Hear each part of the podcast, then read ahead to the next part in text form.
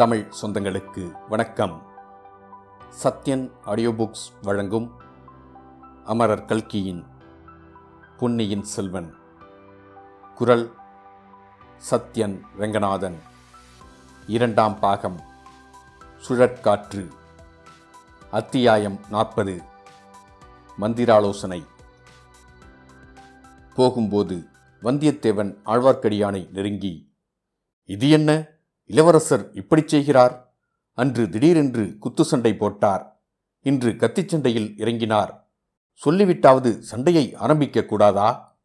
இளவரசருடைய சிநேகம் மிகவும் ஆபத்தாயிருக்கும் போலிருக்கிறதே என்றான். இளவரசர் இதை கேட்டுக்கொண்டே அவர்கள் பக்கத்தில் வந்துவிட்டார். ஆம் ஐயா, என்னுடைய சிநேகம் மிகவும் ஆபத்தானதுதான். நேற்றிரவே அது உமக்கு தெரிந்திருக்குமே. ஆபத்துக்கு உள்ளாகாமல் இருக்க வேண்டுமானால் நான் இருக்கும் இடத்திலிருந்து குறைந்தது பத்து காத தூரத்தில் இருக்க வேண்டும் என்றார். இளவரசே, அதற்காக நான் சொல்லவில்லை. தங்கள் பக்கத்திலிருந்து எந்தவித ஆபத்துக்கும் உட்படுவதற்கு நான் சித்தம். ஆனால் இப்படி நீங்கள் திடீர் திடீர் என்று...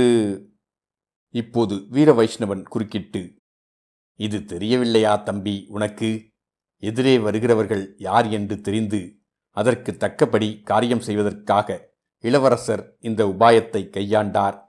வருகிறவர்கள் யாராயிருந்தாலும் கத்திச் சண்டையை கண்டால் கொஞ்சம் நின்று பார்ப்பார்கள் அல்லவா என்றான். இளவரசர், திருமலை சொல்வதும் சரிதான். என்னுடைய ஜாதக விசேஷமும் ஒன்று இருக்கிறது. என்னுடன் யாராவது சிநேகமாயிருந்தால் அவர்களுக்கு மற்றவர்களின் அசூயையும் பகைமையும் நிச்சயம் சித்திக்கும். அதற்காக நான் யாருடைய சிநேகத்தையாவது விரும்பினால் அவர்களுடன் அடிக்கடி சண்டை பிடிப்பது வழக்கம். இதை பொருட்படுத்தாதவர்கள்தான் என்னுடைய சிநேகிதர்களாய் இருக்க முடியும் என்றார். அப்படியானால் சரி, இனிமேல் தாங்கள் சண்டையை ஆரம்பிப்பதற்கு காத்திராமல் நானே ஆரம்பித்து விடுகிறேன். இளவரசே, தங்களுக்கு செய்தி கொண்டு வந்த நான் ஒரு முக்கியமான செய்தியை சொல்ல மறந்துவிட்டேன். அதை இப்போது சொல்லிவிட விரும்புகிறேன். சொல்லியே ஆக வேண்டும். தாங்கள் கேட்க விரும்பாவிட்டால் மறுபடியும் கத்தியை எடுங்கள் என்றான் வந்தியத்தேவன். வேண்டாம், செய்தியைச் சொல்லுங்கள், கேட்கிறேன். நம்மை சுற்றி நின்ற கூட்டத்தில் ஒரு பெண் கையில் காம்புள்ள குமுத மலருடன் நின்று கொண்டிருந்தாளே, அவளுடைய கண்வீச்சுக்கு நான் தோற்றுவிட்டேன் என்று கூட தாங்கள் சொல்லவில்லையா? அந்த பெண் யார் தெரியுமா? தெரியாது. அவளை நான் நன்றாய் பார்க்கவில்லை. பார்க்கும் வழக்கமும் எனக்கு கிடையாது. இளவரசே, அவள்தான் தங்களுக்கு ஒரு செய்தி சொல்லி அனுப்பினாள். சொல்லத் தவறிவிட்டேன். எப்படி சொல்வது? தங்களை சந்தித்ததிலிருந்து தங்களுடன் தொந்த யுத்தம் செய்வதற்கும் தலையில் வீடு இடிந்து விழாமல் தப்புவதற்கும் சரியாயிருக்கிறதே. ஆகையால் சொல்லச் சரியான சந்தர்ப்பம் கிடைக்கவில்லை. திடீரென்று அந்த பெண்ணை பார்த்தபோது அவள் கூறிய செய்தியை சொல்லவில்லை என்று நினைவு வந்தது. அப்போது சிறிது அசந்துவிட்டேன். அந்த சமயம் பார்த்து என் கத்தியை தட்டிவிட்டீர்கள்.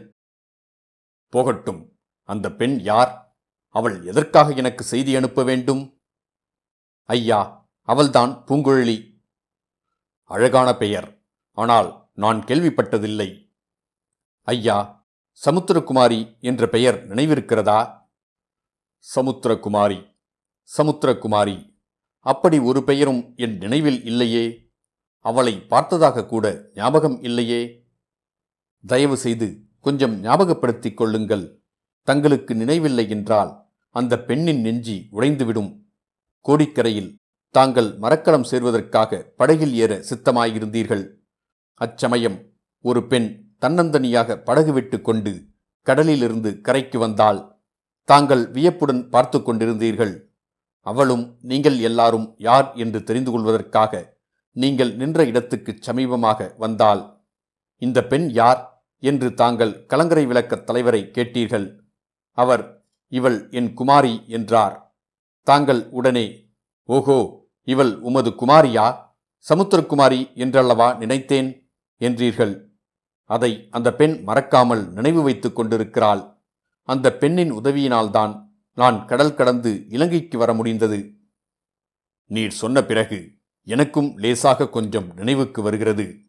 ஆனால் கோடிக்கரை சமுத்திரகுமாரிக்கு இங்கே அனுராதபுரத்துக்கு சமீபத்தில் என்ன வேலை? இவர்களுடன் எதற்காக வந்திருக்கிறாள்? ஒருவேளை உம்மை தேடிக்கொண்டா?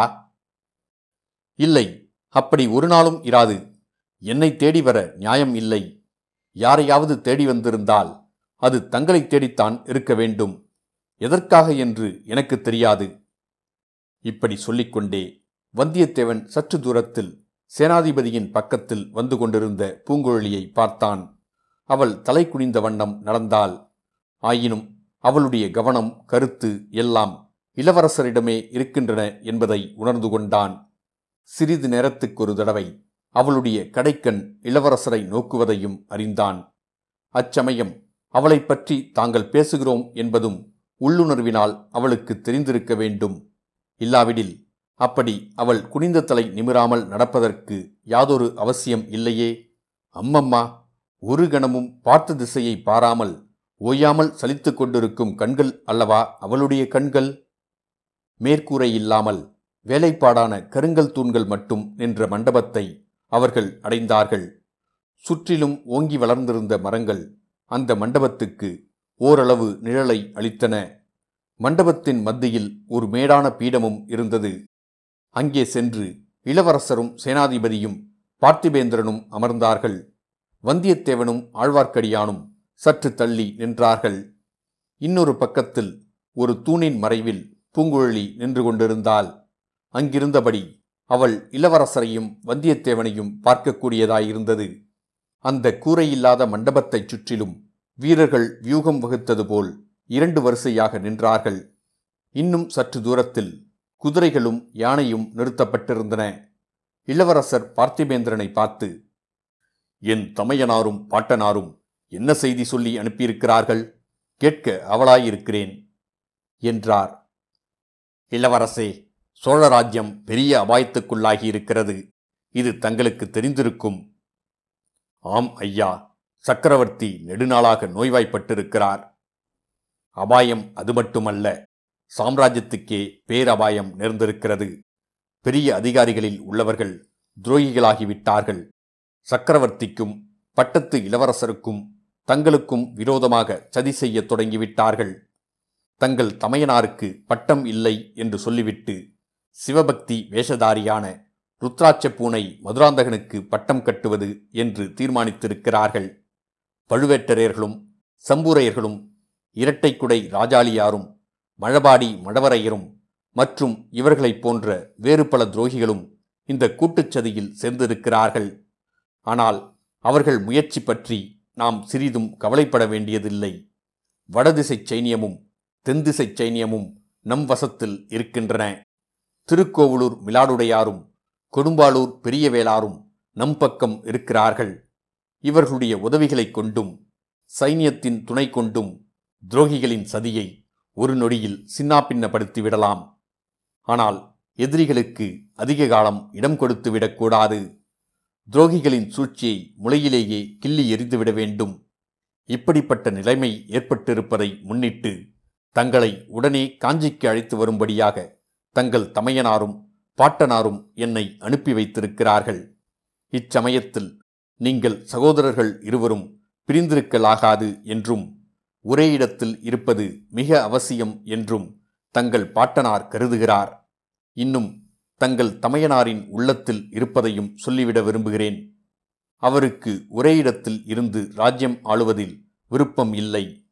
கடல் கடந்த நாடுகளுக்கெல்லாம் கப்பலேறி செல்ல வேண்டும் என்றும் அந்த நாடுகளை எல்லாம் வென்று சோழர் புலிக்கொடியை பறக்கவிட வேண்டும் என்றும் அவர் துடிதுடித்து கொண்டிருக்கிறார். வடநாட்டு படையெடுப்புக்கு பழுவேட்டரர்கள் முட்டுக்கட்டை போட்டதிலிருந்து அவருடைய போர்வெறி ஒன்றுக்கு பத்து மடங்கு ஆகியிருக்கிறது. ஆகையால் தாங்கள் காஞ்சி வந்து சேர்ந்ததும் தஞ்சைக்கு படையெடுத்துச் சென்று சதிகாரர்களையெல்லாம் அதம் செய்து ஒழித்துவிட்டு சோழ சிம்மாசனத்தில் தங்களை அமர்த்தி முடிசூட்டிவிட்டு. இத்தனை நேரம் கவனத்துடனும் மரியாதையுடனும் கேட்டு வந்த இளவரசர் இப்போது தம் செவிகளை கையினால் மூடிக்கொண்டு, வேண்டாம், அத்தகைய விபரீத வார்த்தைகளை சொல்லாதீர்கள். சோழ சிம்மாசனத்துக்கும் எனக்கும் வெகு தூரம் என்றார். தங்களுக்கு பிடிக்கவில்லை என்றால் நான் சொல்லவில்லை. அது தங்களுடைய தமையனார் இஷ்டம், தங்கள் இஷ்டம். நீங்கள் சகோதரர்கள் விவாதித்து தீர்த்து கொள்ள வேண்டியது. ஆனால் சதிகாரர்களை ஒழிப்பதில் இரண்டு பேரும் ஒன்றுபட வேண்டியது அவசியம். உடனே தாங்கள் காஞ்சிக்கு புறப்பட்டு வாருங்கள். பழுவேட்டரர்களையும் சம்பூரையர்களையும் பூண்டோடு அழிப்போம். சிவபக்தி வேஷதாரியான மதுராந்தகனை சிவலோகத்துக்கே அனுப்பி வைப்போம். பிறகு தாங்களும் தங்கள் தமையனாரும் யோசித்து உசிதம் போல் முடிவு செய்யுங்கள் என்றான் பார்த்திபேந்திரன். ஐயா, எல்லாம் நாமே முடிவு செய்ய வேண்டியதுதானா? என் தந்தை சக்கரவர்த்தி, அவருடைய விருப்பம் இன்னதென்று நாம் தெரிந்து கொள்ள வேண்டாமா? ஒருவேளை தாங்கள் தெரிந்து கொண்டிருக்கிறீர்களா? என் தமையனாருக்கு தந்தையிடம் இருந்து ஏதேனும் அந்தரங்கச் செய்தி வந்ததா? இளவரசே, இந்த சந்தர்ப்பத்தில் உண்மையைச் சொல்ல வேண்டியது அவசியம். மூடி மறைப்பதில் பயனில்லை. தங்கள் தந்தையின் விருப்பத்தை இச்சமயம் அறிந்து கொள்வது இயலாத காரியம். சக்கரவர்த்தி இப்போது சுதந்திர புருஷராயில்லை. பழுவேட்டரர்களின் சிறையில் இருக்கிறார். அவர்களுடைய அனுமதியின்றி யாரும் சக்கரவர்த்தியை பார்க்க முடியாது, பேசவும் முடியாது. அவருடைய விருப்பத்தை தெரிந்து கொள்வது எங்கனம்? தந்தையை காஞ்சிக்கு வரச் சொல்வதற்காக தங்கள் தமையனார் பெருமுயற்சி செய்தார். காஞ்சியில் பொன்மாளிகை கட்டினார். சக்கரவர்த்தி விஜயம் செய்து கிரகப்பிரவேசம் செய்ய வேண்டும் என்று அழைப்பு அனுப்பினார். ஆனால் சக்கரவர்த்தியிடமிருந்து மறுவோலை வரவில்லை. என் தந்தை நோய்பட்டிருப்பதும் நடக்க முடியாதவராய் இருப்பதும் தெரிந்த விஷயந்தானே? இளவரசே, தங்கள் தந்தை மூன்று உலகங்களின் சக்கரவர்த்தி. காஞ்சிக்கு காலால் நடந்து வர வேண்டுமா? யானைகள் குதிரைகள் இல்லையா? வண்டி வாகனங்கள் இல்லையா? தங்க ரதங்களும் முத்துச் சிவிகைகளும் இல்லையா? தலையால் சுமந்து கொண்டு வருவதற்கு முடிசூடிய சிற்றரசர்கள் ஆயிரம் பதினாயிரம் பேர் போட்டி போட்டுக்கொண்டு வரமாட்டார்களா? காரணம் அதுவன்று. பழுவேட்டரர்களின் துரோகந்தான் காரணம். தஞ்சை அரண்மனை இப்போது சக்கரவர்த்தியின் சிறையாக மாறிவிட்டது. இளவரசே, தங்கள் தந்தையின் உயிரை காப்பாற்ற விரும்பினால் உடனே புறப்பட்டு வாருங்கள்.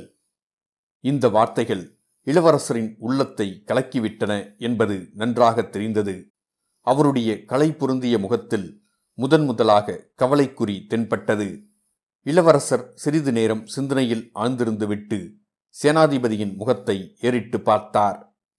தளபதி, தங்களுடைய யோசனை என்ன? சில நாளைக்கு முன்பு முதன் மந்திரி அனிருத்த பிரம்மராயர் வந்திருந்தார். அவர் என் தந்தையின் மதிப்புக்கும் அந்தரங்க அபிமானத்துக்கும் உரியவர். அவர் என்னை இலங்கையிலேயே சில காலம் இருக்கும்படி யோசனை சொன்னார். தாங்களும் அதை ஆமோதித்தீர்கள். இங்கே சண்டை ஒன்றும் நடக்கவில்லையே, நான் எதற்கு இருக்க வேண்டும் என்று கேட்டதற்கு சமாதானம் சொன்னீர்கள். முதன் மந்திரி இதோ நிற்கும் வைஷ்ணவரிடம் அதே யோசனையை திரும்பச் சொல்லி அனுப்பியிருக்கிறார். என் தமக்கை இளைய பிராட்டியிடம் எனக்கு எவ்வளவு மதிப்பு உண்டு என்பது தங்களுக்கு தெரியும். அவர் இட்ட கோட்டை நான் தாண்ட மாட்டேன். இலங்கைக்கு அவர் வரச் சொல்லித்தான் வந்தேன். இளைய பிராட்டி இதோ இந்த வானர்குலத்து வீரனிடம் ஓலை அனுப்பியிருக்கிறார். ஒரு விதத்தில் என் தமக்கையின் செய்தியும் பார்த்திபேந்திரர் கூறியதை ஒட்டியிருந்தது. ஆனால் உடனே புறப்பட்டு பழையாறைக்கு வரும்படி எழுதி அனுப்பியிருக்கிறார். என் தமையனாரோ காஞ்சிக்கு வரும்படி இவரிடம் கூறி அனுப்பியிருக்கிறார். சேனாதிபதி, தங்களுடைய கருத்து என்ன என்றார். இளவரசே, இன்று காலை வரையில் தாங்கள் இந்த இலங்கை தீவிலேயே இருக்க வேண்டும் என்ற கருத்துடனேயே நான் இருந்தேன். நேற்றிரவு கூட இவருடன் நெடுநேரம் விவாதித்து கொண்டிருந்தேன். இவர் வெகுநேரம் விவாதித்தும் நான் ஒப்புக்கொள்ளவில்லை. ஆனால் இன்று அதிகாலையில் அதோ நிற்கிறாளே அந்த பெண் வந்து ஒரு செய்தி சொன்னாள். அதை கேட்டதும் என் கருத்தை மாற்றிக்கொண்டேன். தாங்கள் உடனே காஞ்சிக்கு போக வேண்டியது அவசியம் என்று இப்போது எனக்கு தோன்றுகிறது என்றார் இலங்கை சேனாதிபதி. தூண் மறைவிலே நின்று தன்னை கடைக்கண்ணால் பார்த்து கொண்டிருந்த பூங்குழலியின் மீது இளவரசர் தம் பார்வையை செலுத்தினார்.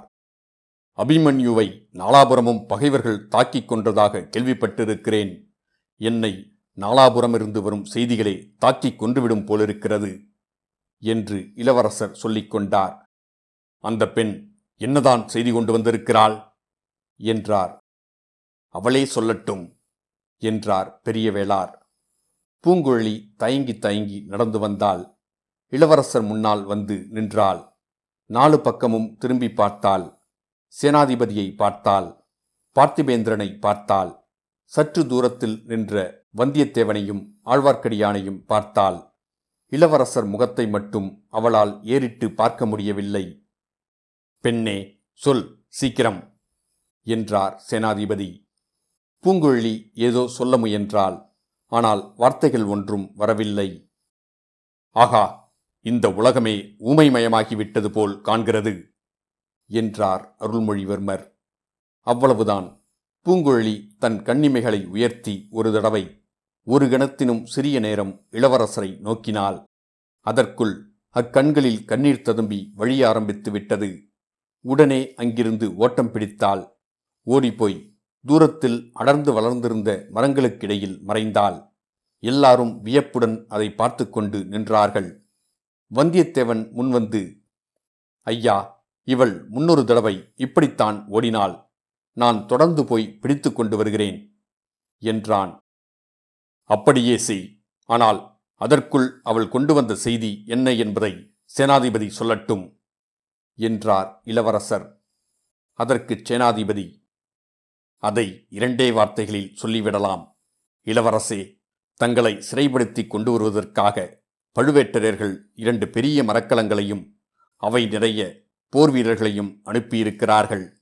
மரக்கலங்கள் தொண்டைமான் ஆற்று கால்வாயில் புகுந்து மறைவான இடத்திலே வந்து நிற்கின்றன என்றார். இத்துடன் அத்தியாயம் நாற்பது முடிவடைந்தது. மீண்டும் அத்தியாயம் நாற்பத்தி ஒன்றில் சந்திப்போம்.